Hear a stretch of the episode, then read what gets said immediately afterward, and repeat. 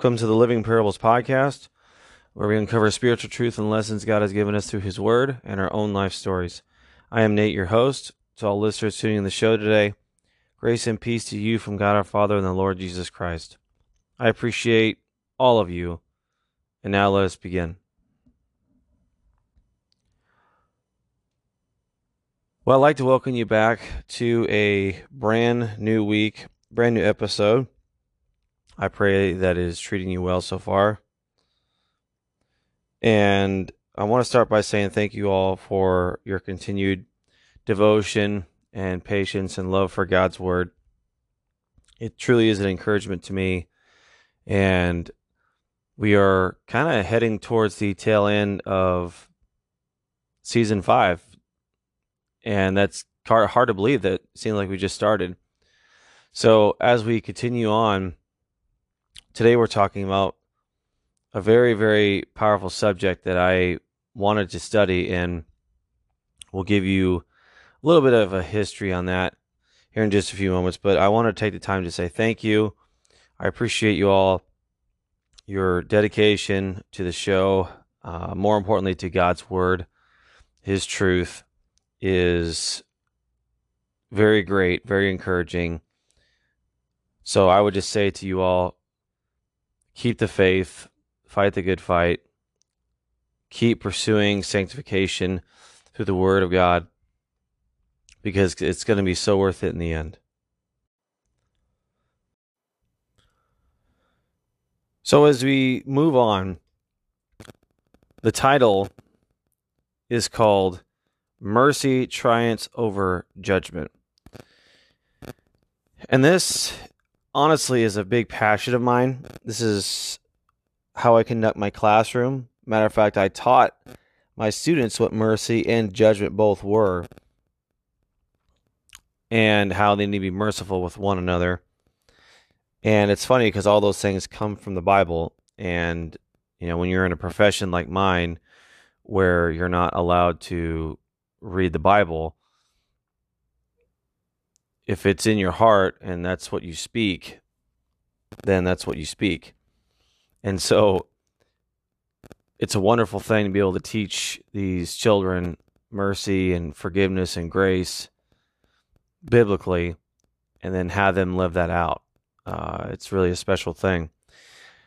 But this study today is pretty jam packed. And our main scripture text today is in James 2:13, which says, "For judgment will be merciless to one who has shown no mercy. Mercy triumphs over judgment." Jesus said in Luke 6:36, "Be merciful, just as your Father is merciful." But we hear these words and this is my challenge to you all. When you come across a word that you believe you know, ask yourself, do I really know what this word means? Because that has honestly been the source of a lot of my studies. And to be honest with you, our finale that's coming up, which will be the heart sermon I did back in November. And that honestly came from my own curiosity on what the heart was biblically. And then I shifted my focus, you know, later on down the road to the mercy of God. And it is vast. And I know there are probably probably people out there that would be a lot more uh, eloquent in their definition or explanation of it. So we're just going to give you what the Bible says today. And I'm going to give you a lot of verses that are going to explain a lot of things. So I'm going to let the Bible explain to you today without me doing a ton of exposition. So, what is mercy biblically? What is mercy? Mercy is forgiving the sinner and withholding the punishment or judgment that is justly deserved. So, one way you can think about the difference between like mercy and grace because some people would say well mercy and grace seem like they're the same thing but they're actually not so mercy is withholding the punishment that is justly deserved and grace is getting what we don't deserve there's a difference and so another aspect of mercy is that it's not just empathy towards others or getting the warm and fuzzies for one another. It truly is love in action. Mercy is way, way more than a feeling. It is always accompanied by an action. So, to really understand what mercy is, we first must understand who God is. And that what we're going to find out here and what we're going to kind of put under a microscope is that God is in charge of all. We're going to start in Genesis 1 1. In the beginning, God created the heavens and the earth. It truly doesn't get any more simplistic than that. God created the heavens and the earth. When? In the beginning, before time began. God is the self existent one. He is timeless, He is ageless. We don't understand that fully, and that's a good thing. We don't have to understand everything. That's why we have trust in God and that His word and His ways are true. But He existed before time began. And again, we don't understand that because everything that we do is based upon time. And it's hard for us to understand. Listen to Psalm 50 12. If I were hungry, I would not tell you, for the world is mine and all it contains. Uh, Psalm 24 1. The earth is the Lord's and all it contains, the world and those who dwell in it. Psalm 8 3. When I consider your heavens, the work of your fingers, the moon and the stars which you have ordained. Hebrews 11:3 By faith we understand that the worlds were prepared by the word of God, so that what is seen was not made out of things which are visible. Now, I have many, many scriptures that I could read to you right now. But I'm going to stop there because I will overwhelm you. But I'm going to read these off. So if you need to write these down, pause, rewind, pause, rewind, however many times you need to. Here are the last bit of verses that you can look up about God who is in charge of all things. Colossians 1:16, Isaiah 42:5, Isaiah 45:12, John 1 3, Revelation 4:11, Nehemiah 9 6, Job 33 4, Job 41 11, Deuteronomy 10 14, Exodus 9 29, Exodus 19 5, And the last two we were actually going to read 1 Corinthians 10:26 For the earth is the Lord's and all it contains. In Isaiah 55, 8 through 9, For my thoughts are not your thoughts, nor are your ways my ways, declares the Lord. For as the heavens are higher than the earth, so are my ways higher than your ways, and my thoughts than your thoughts. So, what is the big takeaway with all these powerful scriptures? and I only read half of them. it, it was an extensive study. But what's the takeaway? God is God, and we are not. God is God, and we are not. The sun, the moon, the sky, and the earth, and all the whole universe is God's and God's alone. And who are we? Who are we? You know, Job was questioning God, and God said to him, Where were you when the foundations of the earth were laid? Who are you? See, sometimes we think God owes us an explanation. And people have, in their haughtiness and their pridefulness, said, You know, when I die, I'm going to give God a piece of my mind. No, you will not. God is perfect, righteous, holy, and full of just astounding glory. That if you see God, your reaction will not be to tell him what your emotions are tricking you into saying. You will fall flat on your face and worship the one and only true God. His glory and glory alone, in the glory of his face, uh, causes people to die instantaneously. That's why when Moses asked God the Father, Show me your glory, and he said, he said, I will show you my back parts because no one can see my face and live. So he put him in the cleft of the rock and, and covered him so that he would not experience that.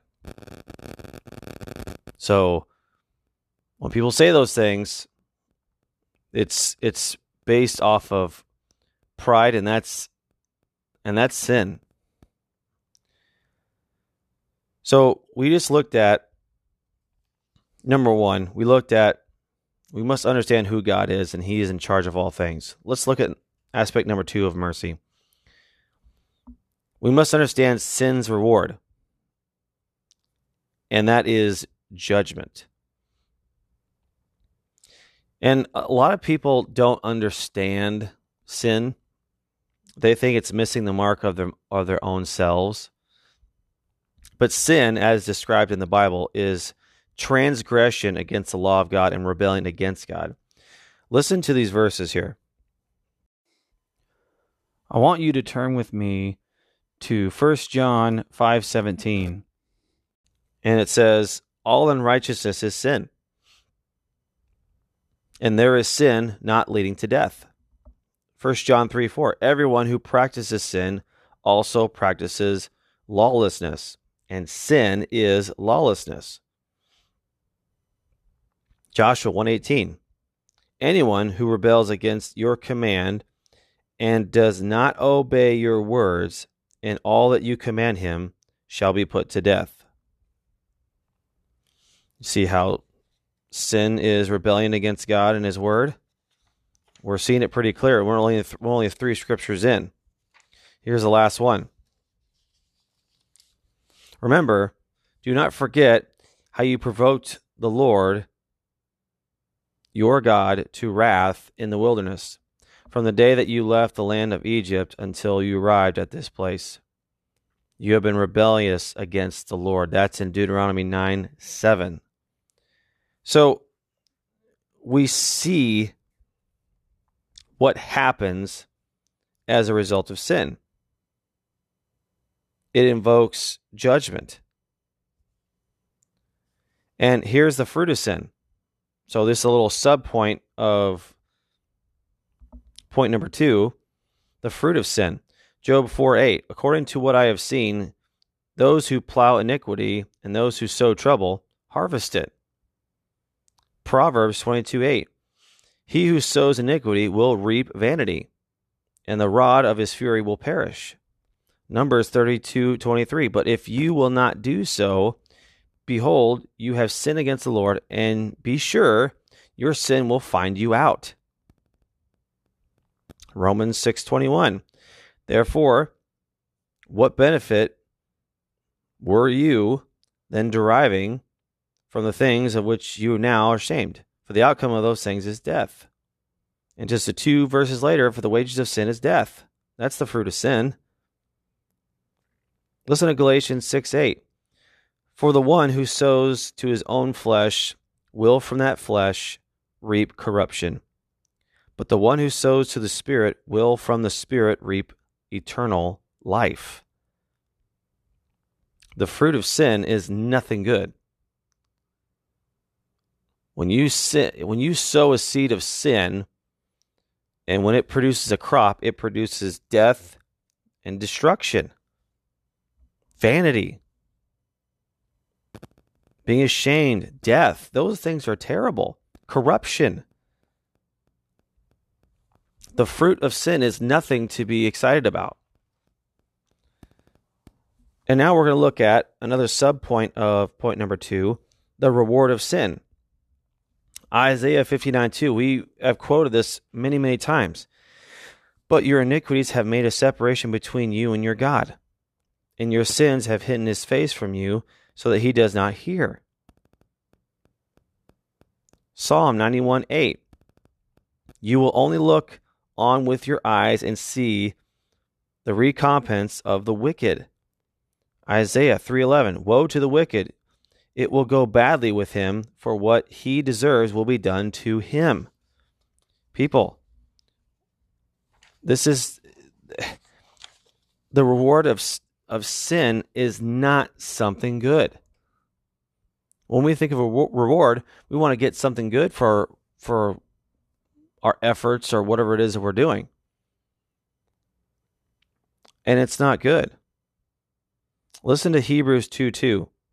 For if the word spoken through angels proved unalterable, and every transgression and disobedience received a just penalty. And I quoted this earlier, I'm going to say it again. Romans 6:23 for the wages of sin is death. So why are we talking about these two things, these two first two points when it's talking about the mercy of God? Well, you have to eh, you have to understand number again, I'm going back to number 1 here you have to understand who God is. He is in charge of every single thing. He ordains the sun, moon, and stars. He gives life and breath to every being on this planet. And the world and everything that contains is His. And then, point number two the sins that we commit, we have to understand it's reward. And it's not a good thing, it's judgment. And the fruit and reward of sin is, if we're just going to be succinct here, it's death. The wages of sin is death. So we're going to look at point number three. We're going to look at unbelievers crying out for mercy. Now, this first passage of scripture doesn't necessarily have an example of someone crying out for mercy, but this is what we do when we reach a point where we hear all these verses that we just read about who God is, and we read about sin and its reward. This is what should happen to the human heart and to the deepest depths of our souls when we hear these passages of scripture that are true, that are powerful, and are condemning. We we cry out for mercy. So Second Corinthians 7 8 through 10 says, For though I caused you sorrow by my letter, I do not regret it. Though I did regret it, for I see that that letter caused you sorrow, though only for a while. I now rejoice, not that you were made sorrowful, but that you were made sorrowful to the point of repentance. For you were made sorrowful according to the will of God, so that you might not suffer loss in anything through us. Verse 10 For the sorrow that is according to the will of God produces a repentance without regret, leading to salvation, but the sorrow of the world produces death. See, when you come face to face with your own heart and your own sin and the Bible weighs the heart, it judges the heart, and it seeks out your true motives and who you and it brings out who you really are. Because the Bible, if you're not on uh, God's side, it weighs you, it measures you, it brings you to the light. It compares you to the glory of God and, and to the goodness of God and the sinless perfection that is God. And you find yourself unworthy. You find yourself thinking to yourself, how can a sinner stand just before a righteous and holy God? But some people don't even get to that point. Some people they listen to these things and they they get defensive because it's starting to convict them. So they what they do is they lash out because they're scared of the truth. But I want you to listen to some examples, mostly from David. Psalm 18:6 In my distress I called upon the Lord and cried to my God for help. He heard my voice out of his temple, and my cry for help before him came into his ears. Psalm 34 4. I sought the Lord, and he answered me and delivered, delivered me from all my fears. And just 13 verses later, in verse 17, the righteous cry, and the Lord hears and delivers them out of all their troubles. When was the last time you cried out to God? Not because you wanted anything, not because a family member was sick, not because um, you were sick, or there's a major stress in your life, but you cried out to God because you know that you do not stand right with Him. I'm not saying that you can't call out to God during those times. That's that's the appropriate times to call out to Him. But there are deeper and bigger spiritual problems than our physical ailments going on right now. Proverbs 28:13 says, "He who conceals his transgression will not prosper, but he who confesses and forsakes them will find compassion. Luke 18:13 But the tax collector standing some distance away was even unwilling to lift up his eyes to heaven but was beating his chest or breast saying God be merciful to me the sinner And that is the end of point three. And point three, what we're talking about here is we're showing you unbelievers crying out for mercy. And that's all we can do. And I've said this before, and I'm going to say it again. There is absolutely nothing that we can do based upon our quote unquote good deeds to gain us a right standing before God. There's nothing we can do. All of our righteous deeds are like filthy rags to God. There is not one good, not even one. Romans 3. You have to understand who God is, what your sin bears out in fruit or its or its reward. And I use that term loosely because it's not a reward. It's punishment. And we don't like to hear those words. That doesn't make me feel good inside.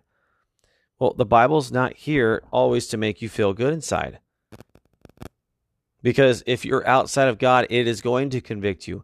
It is going to it's going to meet you right where you are and it is going to expose all of the deeds of darkness that you do, that you conceal, that you think no one knows about, but understand fully that God knows your heart. He knows the secret depths of your heart and he exposes them by his word. And that's why, ladies and gentlemen, why the Bible remains closed in many, many people's houses because a lot of people have a Bible.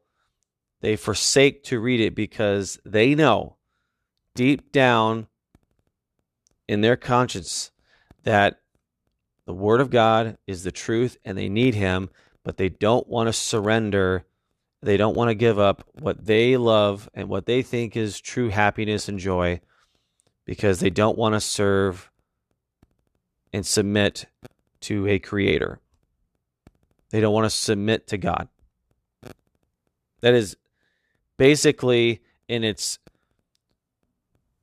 transparent sense is why people don't come to God because they refuse to submit. And I'm going to give you some scriptures here about God's mercy. And there's different aspect, aspects to his mercy, which, as I was doing this study, I was on a plane flying to Florida for a wedding, which, again, I was at one point was resistant because I didn't want to be away from my children. And my wife, when I went, it was a great time. But I spent a lot, a lot of time on that plane writing up this study in my notebook. So the first aspect we're going to look about God's mercy. So, point number four scriptures of God's mercy. We're going to look at subpoint A. It's abundant in mercy. Nehemiah 9:27, Psalm 86 5, Psalm 103 8, and Lamentations 3:32. So I'm going to read a few of these. Psalm 86 5 For you, Lord, are good and ready to forgive, and abundant in loving kindness to all who call upon you.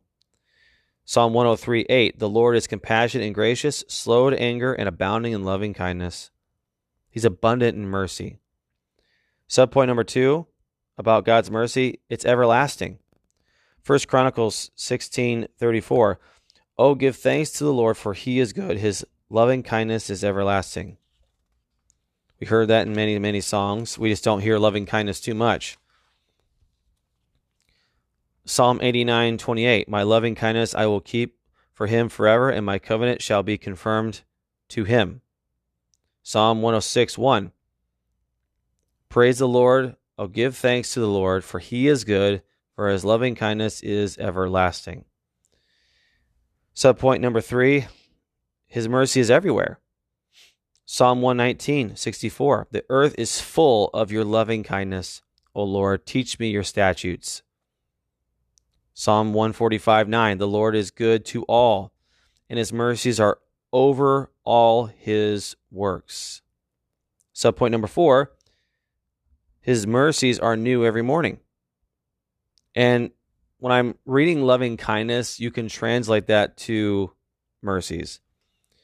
Lamentations 3:22 through 23 The Lord's loving kindnesses or mercies indeed never cease for his compassions never fail they are new every morning great is your faithfulness and speaking of the word great subpoint number 5 of God's mercy it's great Numbers 14:18 The Lord is slow to anger and abundant in loving kindness forgiving iniquity and transgression but he will by no means clear the guilty, visiting the iniquity of the fathers on the children to the third and fourth generations.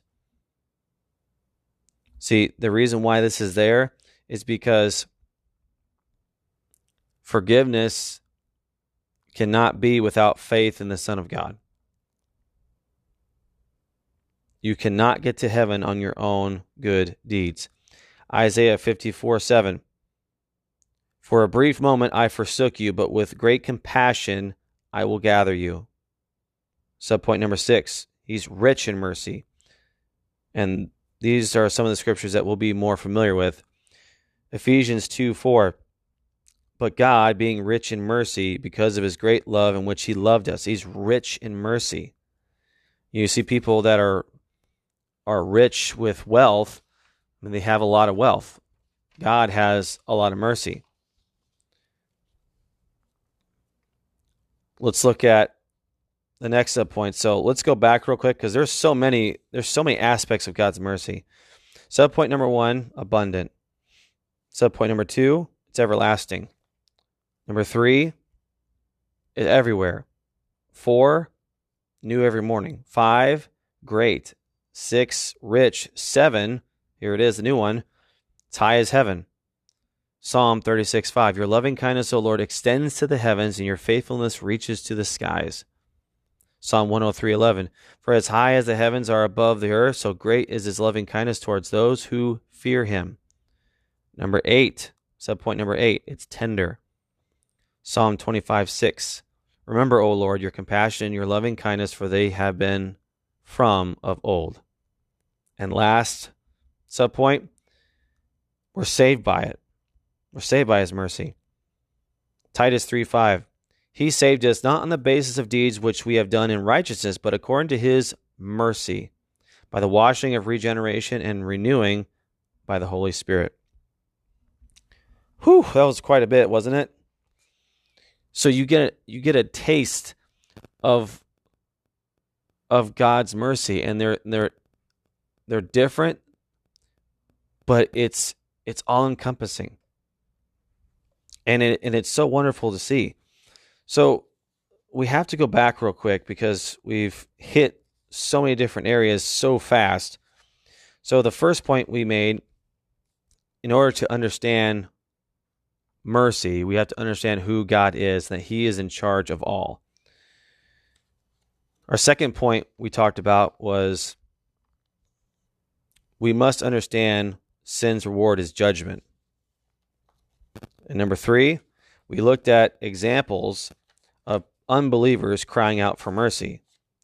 Four, we looked at scriptures of God's mercy. And now we're at number five scriptures of sinners shown mercy by God. Now, I'm going to read all these because they are so powerful. But listen to this. 1 Peter 2:10. For you once were not a people, and we're talking about a people of God, but now you are the people of God. You had not received mercy, but now you have received mercy. Hebrews 4:16. Therefore let us draw near with confidence to the throne of grace so that we may receive mercy and find grace to help in time of need. And going back to Peter, 1 Peter chapter 1 verse 3, blessed be the God and Father of our Lord Jesus Christ, who according to his great mercy has caused us to be born again to a living hope through the resurrection of Jesus Christ from the dead. Great mercy, great mercy, great mercy. 1 Timothy chapter 1 13 through 16 says this, even though I was formerly a blasphemer and a persecutor and a violent aggressor. This is now remember this is Paul talking. Yet I was shown mercy because I acted ignorantly in unbelief. And many of us fall in that category today. Now listen to verse 14. And the grace of our Lord was more than abundant with the faith and love which are found in Christ Jesus. Listen to verse 15. It is a trustworthy statement deserving full acceptance that Christ Jesus came into the world to save sinners, among whom, whom I am foremost of all. Some translations say, I am the worst. Verse 16, listen to this. Yet for this reason I found mercy, so that in me, as the foremost, Jesus Christ might demonstrate his perfect patience as an example for those who would believe in him for eternal life. Now, I want to go back to verse 16. Yet for this reason I found mercy. Why? Because he realized and he came to that realization through the word of God that he was a sinner and not just sinner, the worst of all. That's how you need to feel. Before you before you are able to be shown mercy, you have to understand who you are. We are sinners and we have no hope of salvation outside of Jesus Christ. That's why I read 2 Corinthians 5:21 and quote it all the time because that is the gospel and that's the only way we are able to stand just before a just God. And I'm going to quote it again. 2 Corinthians 5:21 he made him who knew no sin to be sin on our behalf so that we might become the righteousness of God. That's mercy. Jesus taking our sin upon himself and giving us his righteousness. That's amazing. Point number six, we have two left. We are to show mercy to others. Jude 22 23 says, And have mercy on some who are doubting. Save others, snatching them out of the fire. And on some have mercy with fear, hating even the garment polluted by the flesh. See, we need to have mercy with those who are perishing, who right now are walking towards a towering wall of hellfire. We have to snatch them out of fire. That snatching out of the fire is talking about a burning brand that you snatch out of the fire before it's completely consumed. Most people in this world outside of Jesus Christ are in the fire and they just don't know it. They are literally the frog in the boiling pot that it's being warmed up. And if you believe there's no devil, and if you believe that you can go to heaven on your own good deeds, Satan has you right where he wants you. you're comfortable in your sin, you're comfortable in your lifestyle, you're happy with the routine, you're cool with who you are. You don't need a cure uh, for your own uh, sinfulness. Who you are is sufficient. God wouldn't dare keep you out of heaven. We have to be merciful to those people and we need to give them the gospel. You need to give people the, the full gospel. You can't sugarcoat it. You can't water it down to because you're worrying about offending people. If you truly love people, you will give them the full, unadulterated, pure gospel. And the question is, do you know what the gospel is? And if you don't, well, listen to our previous episodes. You'll get you'll get the gospel. All right, let's look at the next passage of scripture to talk about our sixth point about we are to show mercy to others. Matthew 5 7. Blessed are those uh, who are merciful, for they shall receive mercy. Now, I want you guys, this is your homework. I want you to write this down and I want you to study this up. Luke 6 31 through 36. I'm not going to read it, but it's talking about uh, not loving those who love you. Even sinners love to those who love them. It's talking about loving your enemies, do good, lend and expect nothing in return,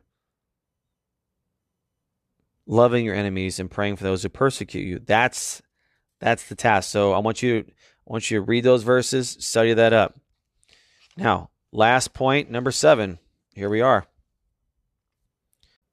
By mercy we are pardoned from judgment and granted salvation. You see why I kept this at the end? Isaiah 55 7 says, Let the wicked forsake his way. Let the wicked forsake his way. And the unrighteous man his thoughts. And let him return to the Lord, for he will have compassion on him, and to our God, for he will abundantly pardon. Let the wicked forsake his way true repentance as found in 2 Corinthians chapter 7 we just read earlier. And we return to the Lord and he will have compassion on him. Have you repented of your sin? Have you turned to the Lord? And I'm going to add a bonus scripture in here because I don't have this in my notes, but I have it in my notebook I just pulled out. Isaiah 45 22 says, Turn to me and be saved, all the ends of the earth, for I am God and there is no other. Wow. Now listen Psalm 85 7. Show us your loving kindness, O Lord, and grant us your salvation. John 5:24 Truly truly I say to you he who hears my word and believes him who sent me has eternal life and does not come into judgment but has passed out of death into life have you passed out of death into life. James 2:13. That sound familiar? It should because that's our main scripture text. For judgment will be merciless to the one who has shown no mercy. Have you shown mercy to people? Are you merciful? Mercy triumphs over judgment. God sending his son is mercy. Because on our own, we would have no hope of salvation. None. Jesus dying on the cross paid the full penalty of sin that we could never repay. We had an unpayable debt. Christ paid it. What are you going to do with that?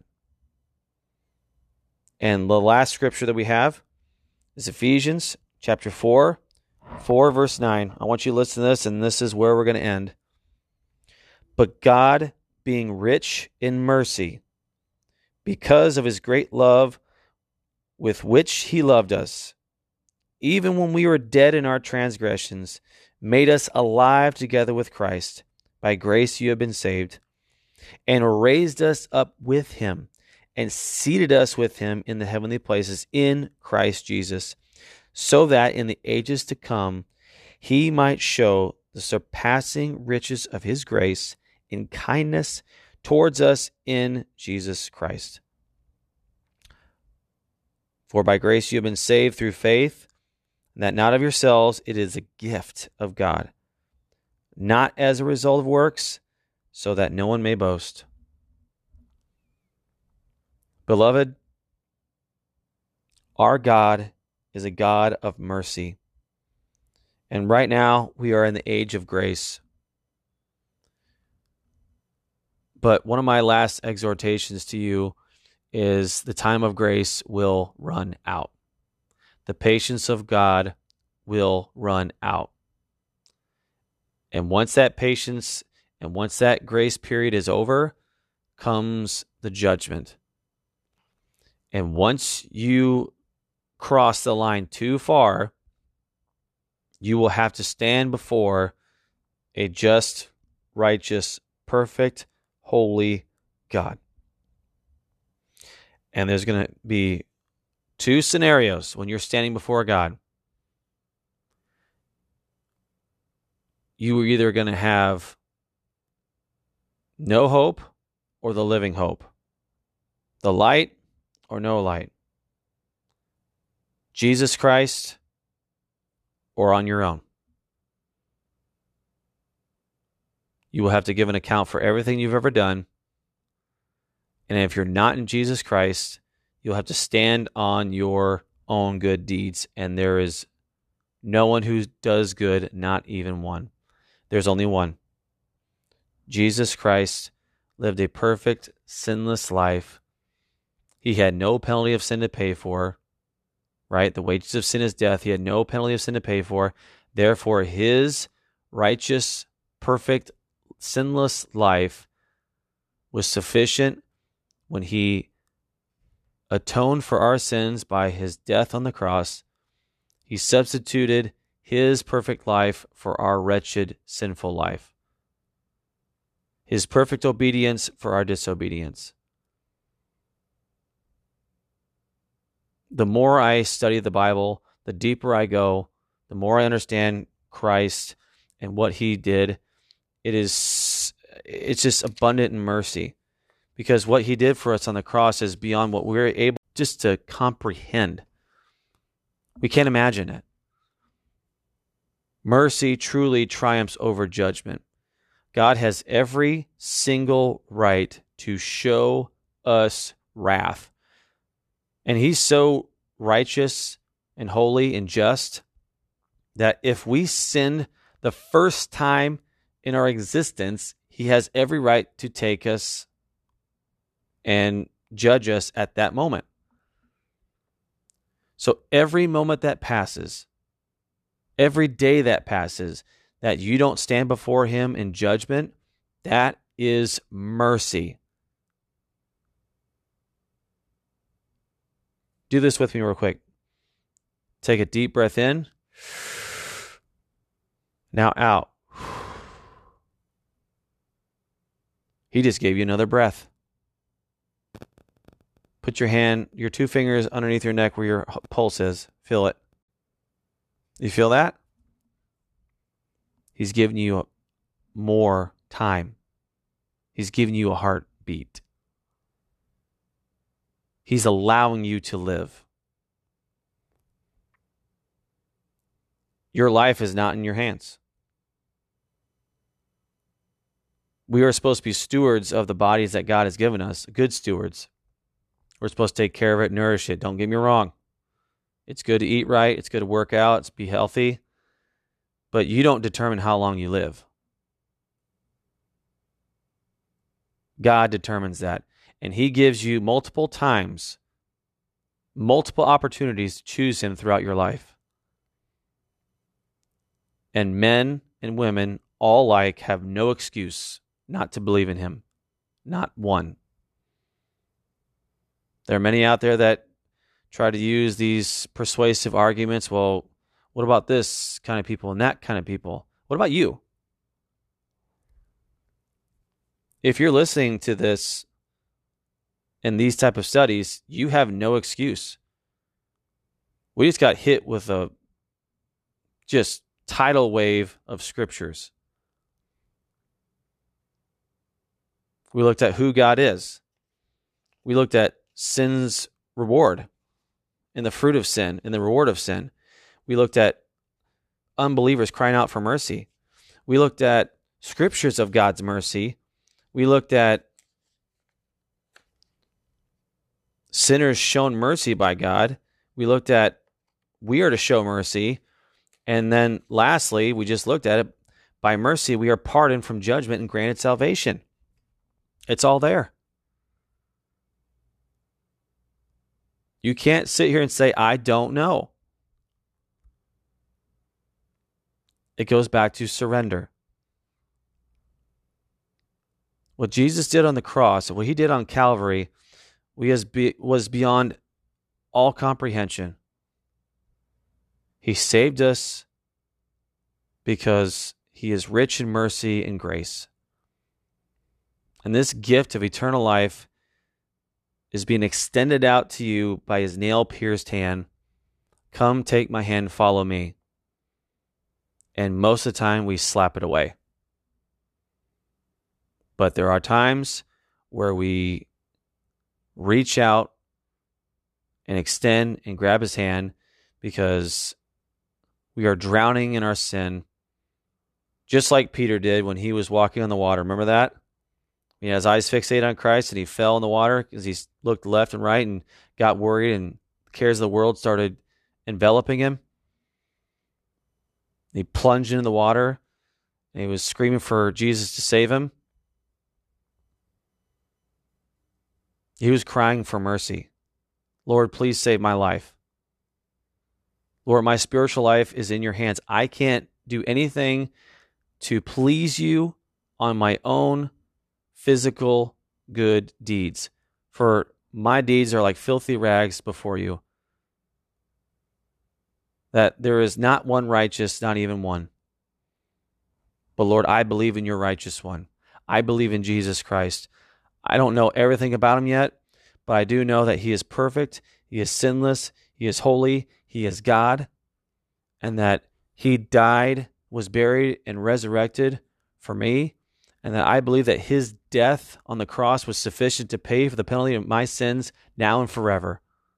And that my only hope of salvation is him, and I embrace that because I believe that he is my only hope of salvation. He is the way, the truth, and the life, and no one comes to the Father, no one goes to heaven except through him.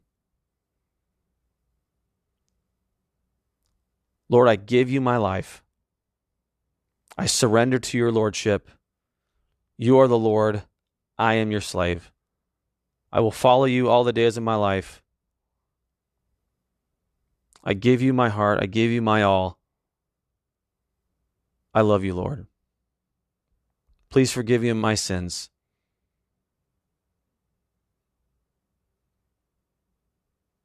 In your Son's precious and holy name. Amen. That is what God is looking for. You're not going to stand before God righteous and holy. But if you are in Christ and with Christ, and your life is lived for Christ, at the judgment, when we have to give an account for everything we've ever done, Jesus will come to our defense and saying, This one is mine, and he will look at you and see his son instead of your sin. And he will welcome you in and say, Well done, my good and faithful servant. Amen. So, with that being said, I pray that the Lord blesses and keeps you and gives you peace and remember, everything is in Christ, with Christ, and for Christ. And until next time, God bless you all.